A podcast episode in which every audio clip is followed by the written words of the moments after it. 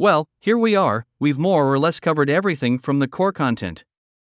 Let's review the content of the book Year Zero A History of 1945. Section 1 After World War II, what were the conditions like around the world? World War II came to an end in 1945, but the aftermath would be far reaching. To the ordinary people at this time, they took advantage of their liberation by unleashing their pent up desire. They indulged themselves and enjoyed their celebration. But in the age of peace and prosperity, the lack of supplies that resulted from the long lasting war had also made people in all countries tighten their belts.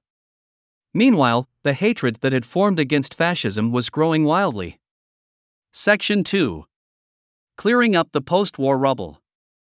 Due to the prolonged war, many displaced people had been stranded in foreign lands, and the first step in clearing the rubble was to let these people return home. Next, the Potsdam Conference was held to determine the new structure of world politics. In this conference, the victorious nations were preparing to begin the prosecution of the major war criminals. Of course, there were many obstacles to this prosecution, and the legal system since the war was very underdeveloped. The world was an utter mess. Section 3 how to prevent history from repeating itself. People who had experienced the fallout of the war longed more for peace than anyone else. From the beginning of the British economic plan to the US civilized development in Germany and Japan, they were all working hard to find peace. Not only that, countries around the world also formed the United Nations to maintain world order and prevent history from repeating itself.